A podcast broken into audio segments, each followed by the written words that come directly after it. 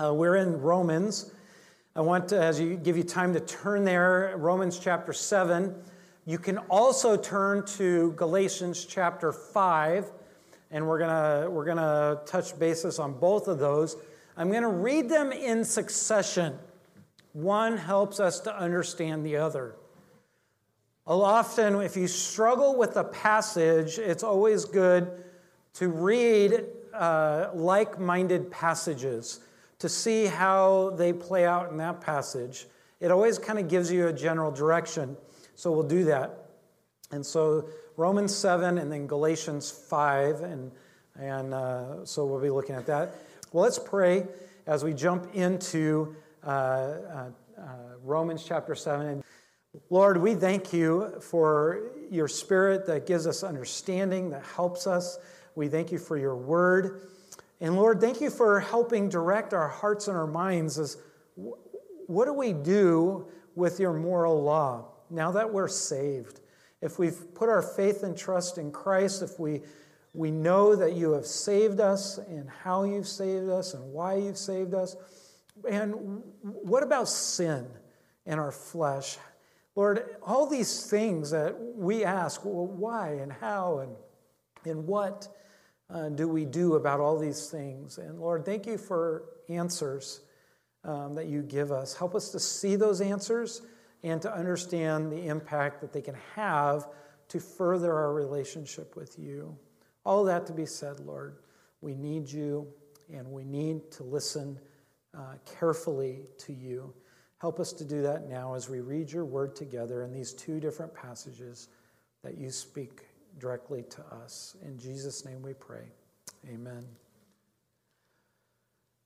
Starting in Romans chapter 7, I'm going to actually start in verse 12 just to kind of get the summation of from what we did last week and go to verse 20. Verse 12 says, For sin seized an opportunity through the commandments, deceived me, and through it killed me. So the law is holy and the commandment is holy and righteous and good. Did that which is good then bring death to me? By no means. It was sin, producing death in me through what is good, in order that sin might be shown to be sin, and through the commandments might become sinful beyond measure. For we know that the law is spiritual, but I am of the flesh, sold under sin. For I do not understand my own actions, for I do not do what I want, but I do the very thing I hate. Now, if I do what I do not want, I agree with the law that it is good. So now it is no longer I who do it, but the sin that dwells within me. For I know that nothing good dwells in me, that is, in my flesh. For I have the desire to do what is right, but not the ability to carry it out. For I do not do the good I want, but the evil I do not want is what I keep on doing. Now, if I do what I do not want, it is no longer I who do it, but sin that dwells within me.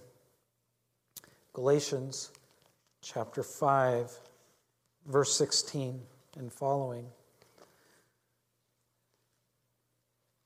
But I say, walk by the Spirit, and you will not gratify the desires of the flesh.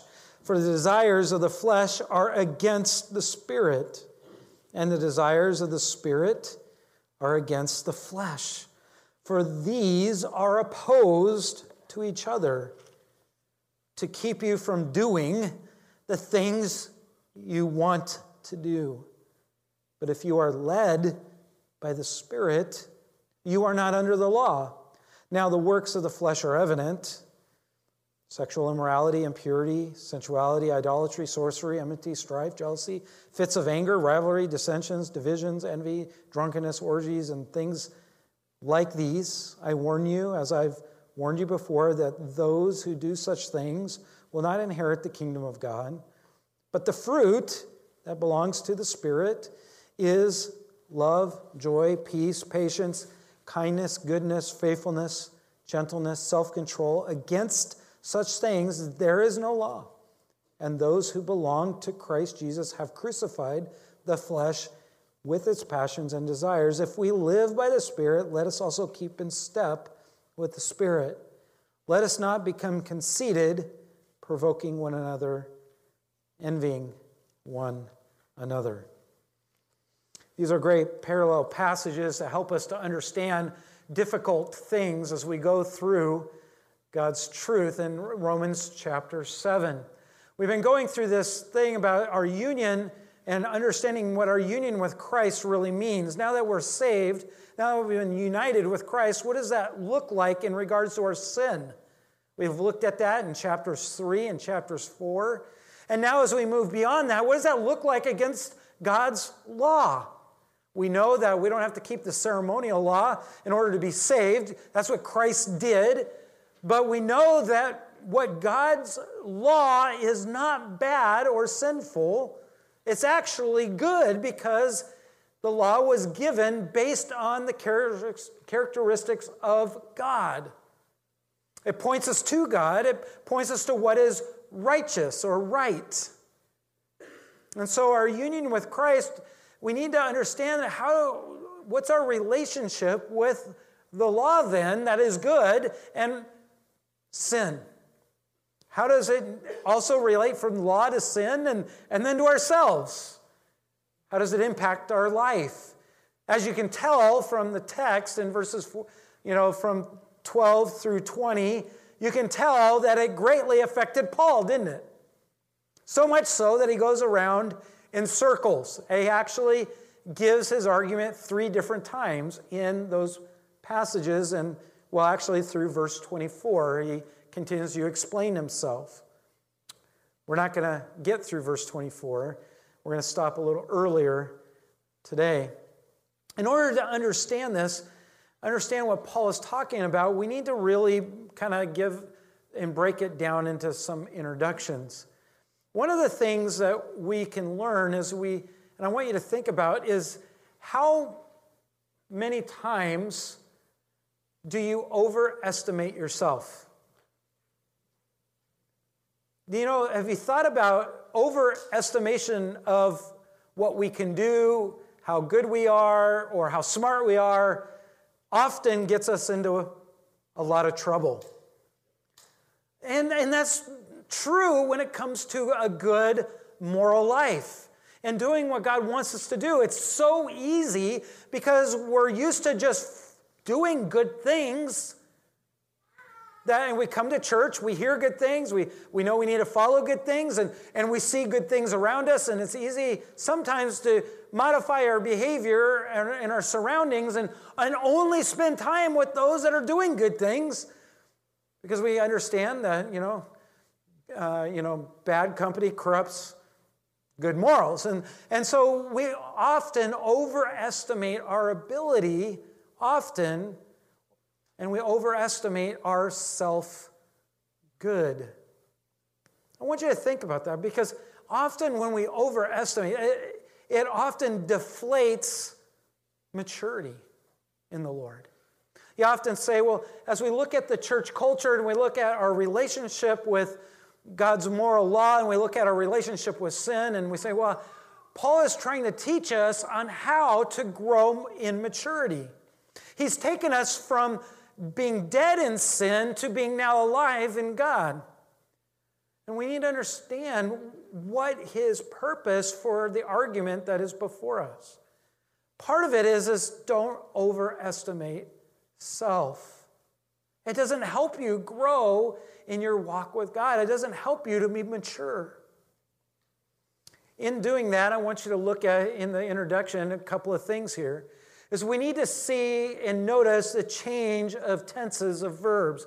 It helps us to understand what this passage is about. It helps us to understand a few things, and that is in our previous passage, verses 7 through 13, they're all basically past tense verses. I, Paul's talking about in his own life, I used to be dead in sin.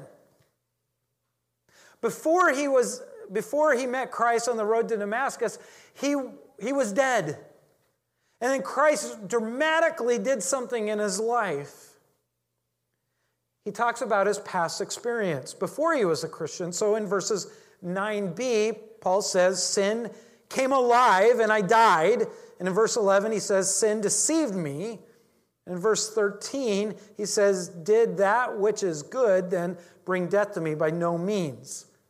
He's again referring past tense about his life before Christ. But in verses 14 and onward, there's this big change. There's this big change in the fact that it is now present tense. This is who this is what's going on now in my life with Christ. But now in verse 14 onward, the verbs are present tense. Paul presents his experience as a Christian. Don't underestimate what Paul is describing in his present relationship with Christ. It'll help you drastically in your own walk with Christ. In fact, in verse 14, Paul says, I am of the flesh. I am of the flesh. Even if you go back into 13, he says, it says, It was sin producing death in me through what is good, in order that sin might be shown to be sin, and through the commandment might become sinful beyond measure. It's like sin, because of the good law, it continues to produce even more sin. He says, I am of the flesh, present tense. For I do not understand my own actions, he says in verse 15. Or because I, I, I do not do what I want to do. I don't, this doesn't make sense to me. And he's talking about his present in the present tense. The other thing we need to notice to help us to understand is, is we need to notice Paul's opinion of himself. Did you notice? Doesn't really have a high view of himself. Um, whoop, went too far. Um, I have more things in my notes. he didn't have a high, he says in verse 14, he says, I'm of the flesh, not of the law. That was good, right? He says, I'm of the flesh. For I know, in verse 18, he goes, I know that nothing good dwells in me. That is, in my sinful fleshly nature. Nothing good dwells in me. How, what's, what's the opinion of himself? It's not very high. He goes on at the very end of verse 24 that we didn't read, but he says he calls himself a wretched man. Now, I want you to ask when usually a unsaved person, a person that really isn't a believer, isn't, is, a, is a person who is characterized by self confidence or focus on self confidence, self righteousness, and would never acknowledge himself as a wretched person. Right? But a mature believer the more mature they are, the more that they've looked at the law, the more that they've gazed on the law, the more that they've looked at and they understand who God is, doesn't see himself in a good light, does he? Paul's that way. The more that he's looked at the law, he's saying the more that he realized who he really is. Notice Paul's also opinion of the law. So he doesn't have a very high view of himself, right? Which produces a high view of God. And we see that here in his opinion of the law. Paul calls the law good, verse 16, right? He, and he calls it what is good in, in verse 13, verse 14, verse 15, verse 16. He talks about that the law is good. Verse 22 For I delight in the law of God. I delight in it. It is good. I find delight there.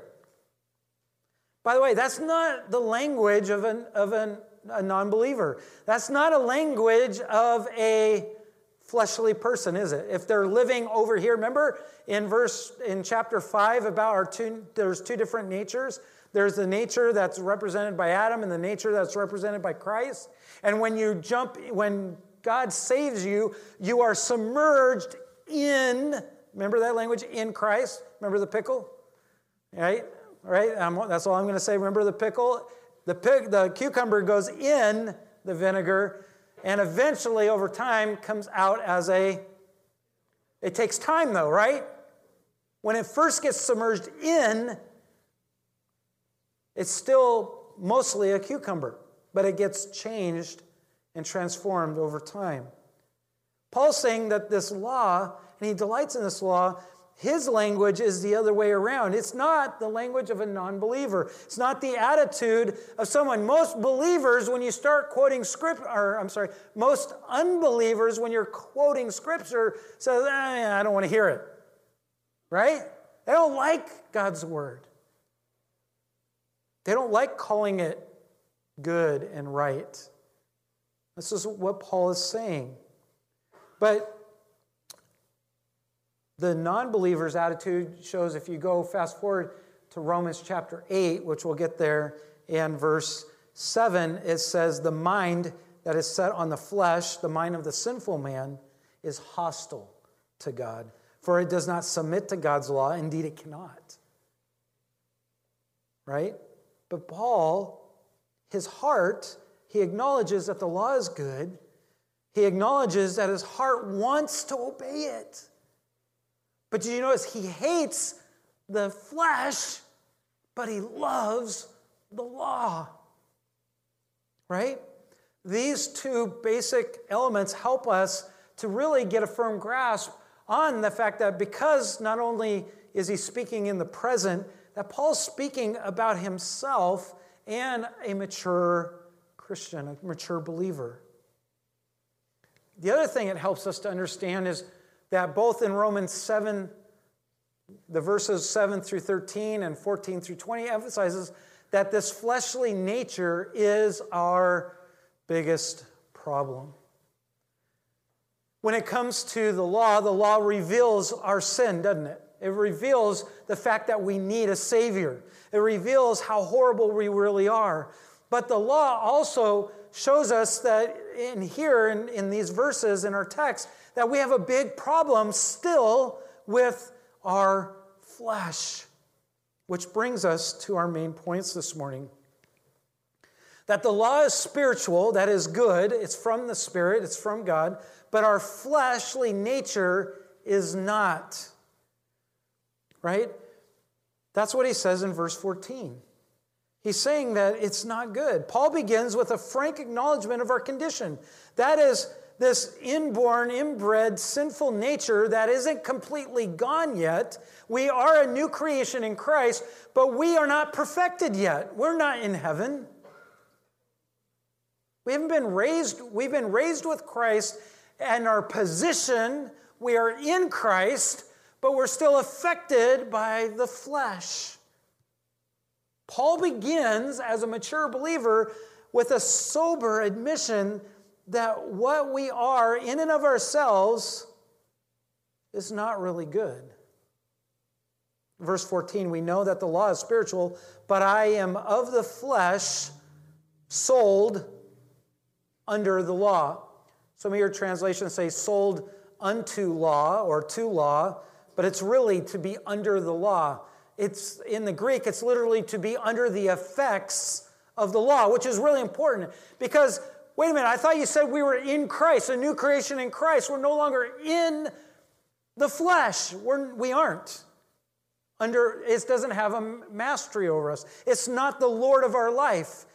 Adam is no longer our representative. Christ is. And he's acknowledging that God's law is spiritual and is good. It comes from God.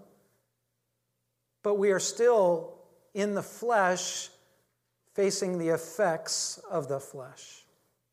Right? We're not in. It's different than being of something and in something, but we're under still the effects of that.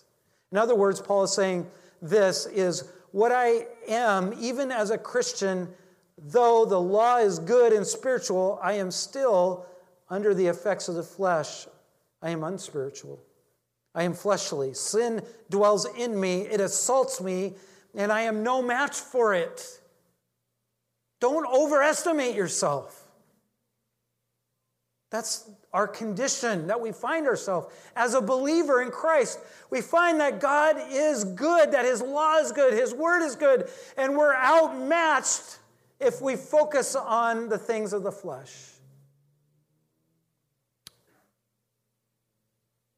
I still have my flesh, but now, as a Christian, I also have the Holy Spirit living in me. And this is how God views me. He no longer views me as one with one with only a sinful nature or the flesh, but rather as one who is a new creation in Christ. This is what the reality is. The more that Paul looked at the law, the more he realized that the more spiritually minded we become, the more we realize the goodness and holiness of God, and the more we realize the worthlessness of our flesh. The things that we can do is not good. We're, it's worthless. But God is good. God is holy. God is glorious. We will more and more realize that we need to depend on God and His grace, and we'll need, realize that we need to be less and less dependent on our works and on attempt at being good. Sometimes that's a problem we tend to realize that we're like, oh, I need to try to do everything right. I'm going to do all these good things. I'm going to follow all the, I'm going to make all these rules in my life. But the flesh takes over and corrupts that. The Spirit is what produces what is right. The gospel and the Holy Spirit that produces that in our life. He produces the very righteousness of God in our life. The second point that Paul is trying to make in verse 15 and 18 and 19 is this is the results is constant conflict between the two natures. There's this constant conflict. By the way, Paul is not espousing that we have two separate natures. We're not like this, this uh, schizophrenic person that has two different people. No, we, he's, what he's saying that in Christ, we still have the effects of that sin as we're being transformed to be more like Christ. He's talking about what we're seeing here is progressive sanctification. Paul says in verse 15, I do not understand my own actions. He continues in verse 18, For I have the desire to do what is right, but not the ability to carry it out. For I do not do the good I want, but the evil I do not want to do, I keep on doing. He's saying the conflict is only going to get stronger between my, the, the, the effects of the flesh and the Holy Spirit that resides in my life. I want to point out the verb I do. When he says I do, this is a key verb in this section. It appears four times in verse 15, 17, 19, 20. It's the Greek verb that talks about literally means to achieve something in our flesh under our own labor. That's what it means. In the context, it means to attempt to achieve through labor the effects or the work of the law. Paul is saying that he kept trying by his own work to, to perfect the law, and he could not understand why he could not keep doing it. The more he tried, the more sinful flesh reared its ugly head. He wanted so desperately to have victory over sin, but he kept losing and doing the very thing he hated. He struggled with that. He says the exact same thing in Philippians chapter 3, verse 6 and 9. The conflict in the Christian is between the flesh and the Holy Spirit. The effects of the flesh and now this new nature that we have in Christ. That is why Paul says in Galatians chapter 5 that we read in verse 17 For the desires of the flesh are against the Spirit. The flesh is literally desiring and opposing the things of the Holy Spirit. But guess what? The Spirit also are against the flesh, for they're opposed. They're, they're they demagnetize each other, right? Have you ever flipped a magnet over and tried to push them together? They have opposite polarities, they, they shove each other apart. It makes for some great, great scientific, fun activities. I always love doing them. But here's the thing is that's what it's saying. The flesh and the spirit are on opposite polar, they just uh, repel each other. Let me stress this again. We are now a result of the law and the sinful flesh, the result is we're under constant conflict. Constant.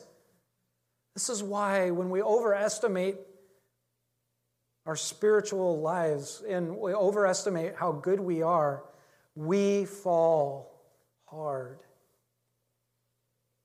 We're in constant conflict in every way. Paul is warning and he's saying, This is true in my life. This is the new reality that I am facing in my life. This is the constant conflict that every, not only Paul, but every Christian is going to experience. The, complex, the, com, the, the complex, the combat that takes place between our flesh is trying to destroy us. And the combat with the Holy Spirit that's seeking to deliver us. Have you thought about this? Is the combat that's taking place? The flesh that's trying to destroy us, and the Holy Spirit that desperately wants to deliver us. That's the constant conflict in every believer. The combat takes place between the flesh that's trying to destroy us and the Holy Spirit that's trying to deliver us. That brings us to number three in verse 16 is that the law reveals we continue to have, we continue to have a sin problem indwelling in us. We have a problem that it's, it's true in the flesh, under uh, the results, it dwells there. The results of the flesh, this earthly flesh that we have, positionally, we're in Christ. That, nothing can take that away. But right now, we still have to deal with the results of and the effects of sin. One nature is moving towards godliness, and the other nature is moving away to ungodliness. Man, the flesh hates godliness at all costs. It hates it. It hates it. It hates it. You start doing something right, you start loving the Lord, and your flesh rebels. you need to be ready for that. That's what Paul is trying to get at. Is that is, is that the law reveals that we are continuing to have a sinful problem. The reason for the struggle is that Paul, with his new nature in Christ, honestly, he honestly desires to do the will of God. But he has honestly discovered that there is part of to him that, that is in the flesh, a sinful nature that is affecting him. It's affecting him. It's fighting against him. It's a fighting against the new nature. It hates the Holy Spirit. It's a wicked evil lurking around every corner to pounce on the new believer in Christ. Paul makes a statement that is, is kind of difficult to understand. It took me a while to parse out all this. And, he's, and then who's to blame then? Who's to blame for this? For the good that I do not do and the evil I do. And this is what Paul is clarifying in this last statement. Twice Paul says, It is no longer I who does it, verse 17 and verse 20 right? But the sin that still dwells within me. So is he's Paul proclaiming, I'm a scapegoat. Hey, it's not my fault, it's sin. Right? It's kind of like the devil made me do it. Is that what Paul is saying? The context tells us. As I parsed it out, I began to realize I was like, no, he's not saying it's not, it's the fact that the flesh is still indwelling there. He's still I'm under the effects of the flesh. It's that it's not the, the, the fruit of the spirit that's doing the sin.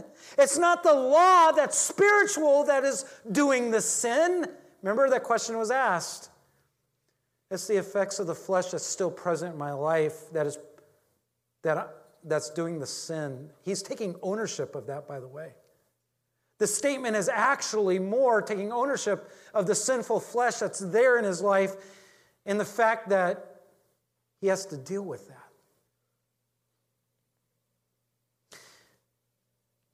The sinful flesh is still dominant there. He is still a present threat in Paul. He is still under the influence and effect of the sinful flesh.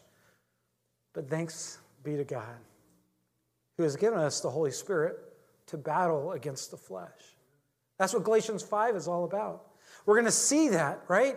Verse 1 of chapter 8, where he gives us uh, the explanation and the application of this in next week's message before we go to our Christmas messages. In 8, there is therefore no condemnation for those who are in Christ Jesus. Isn't that great? That's the hope that is dwelling in us. In this conclusion, as we look at this hard, this hard aspect, one of the things that we realize is that we've seen through all of chapter 7 is this truth. You cannot become spiritual by keeping the law. If, if your focus is just to do a bunch of good things and, and try to do a bunch of good things and you think every, life will just get better, the flesh is still there. And the law is only going to expose it more, which means it's only going to produce more problems. You cannot become spiritual by keeping the law. That's what we see in both of these sections in chapter 7. The other thing is, is these verses expose the depravity of our flesh. It shows us how wicked our flesh is. It shows us how it, it, it wants to destroy us, how bad sin really is. We have to stop overestimating ourselves and underestimating sin. These verses expose the depravity of our flesh. That's what Paul is getting at. What we need to know today is that, is that an honest and humble acknowledgement of the hopelessness and depravity of the flesh, even after we become Christians. That's the thing, is, is we are living by the gospel every day, and we, we take the gospel that, and we have to come face to face with our sin. And that God was gracious enough to send us Christ to deal with that sin. Every day, God expects us to live according to that.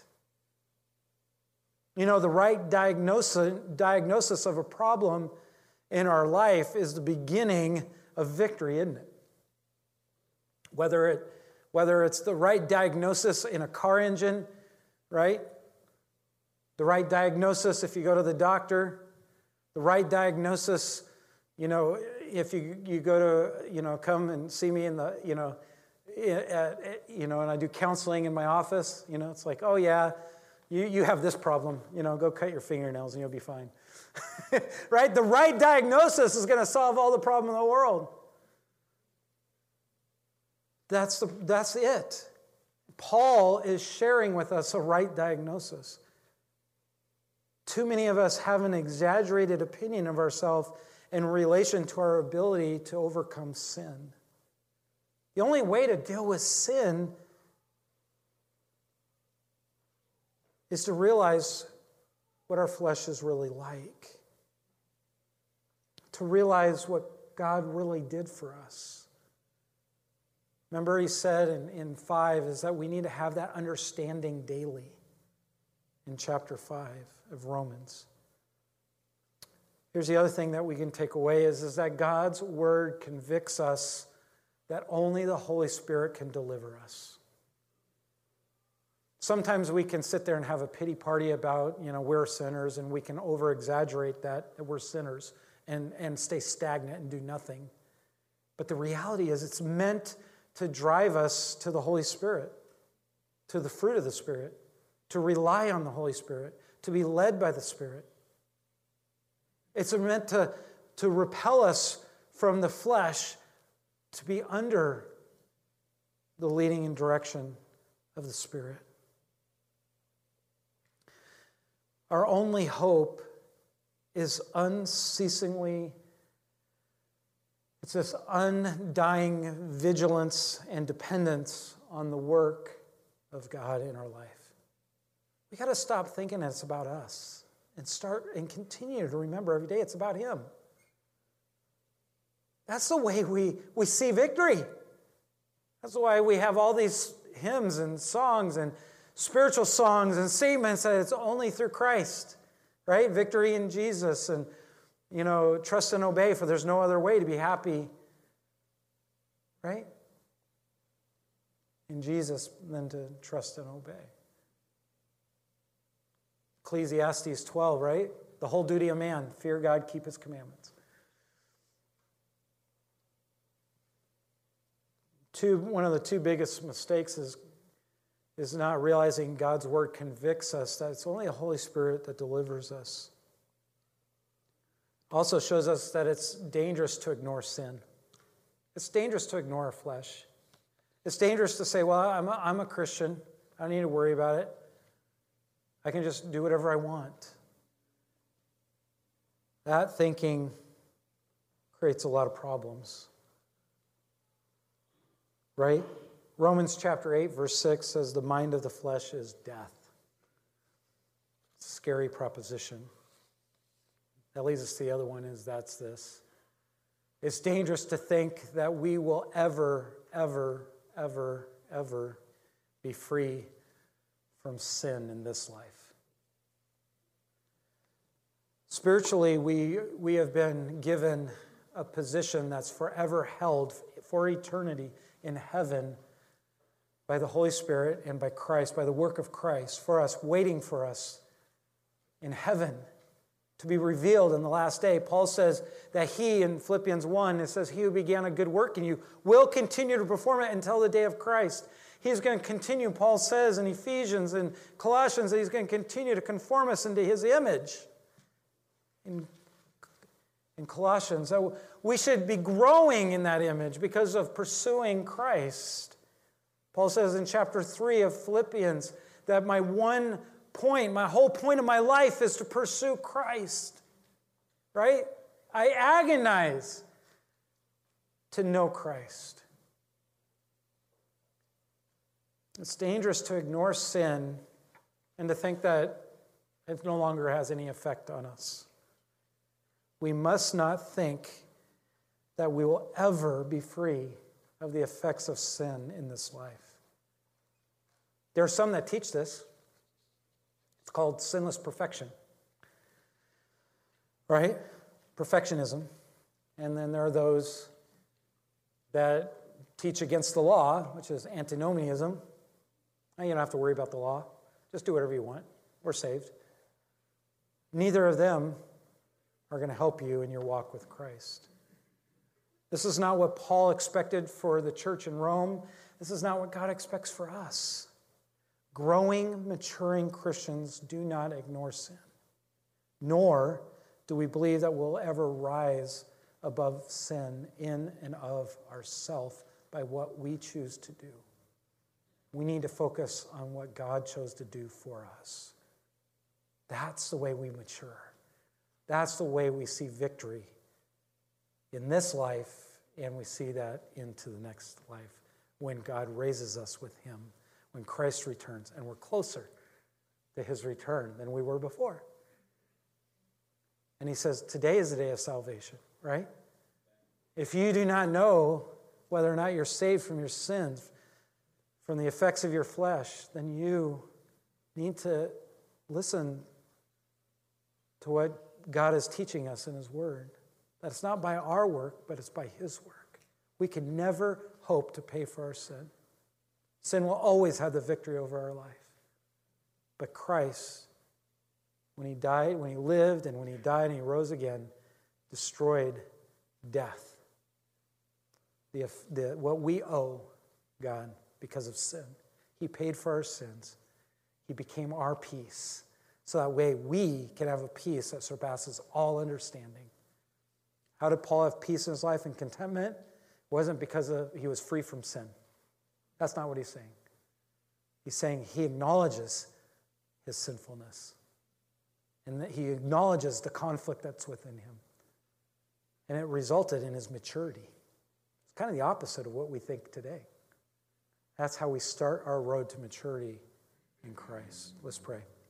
Lord, I pray that if there's someone here that needs to be saved, that, Lord, you would do the work that only you can do in pricking their heart, helping them to acknowledge their sinfulness and then realize that they'll never be able to deal with it, and that they would surrender their life to you and be saved from their sin based on your work that you've done for them.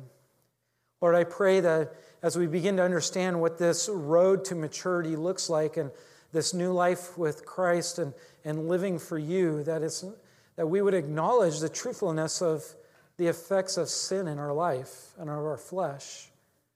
We wouldn't ignore it. We wouldn't try to be these like the, the religions of the world. That we'd be quick to acknowledge our flesh as Paul has and the fight that we're fighting. And that we acknowledge that if we do the fight, we will lose. But if we acknowledge the fight in the race that you, are, that you have run for us, then you will begin to mature us in our walk with you. Help us to keep in step with the Spirit. In doing so in following your word and, and running towards that which is spiritual and teaches us about you that would repel our flesh as the Spirit fights for us. Thank you for the work that you are doing. Help us to continue to grow in our maturity and our love for you. In Jesus' name we pray. Amen.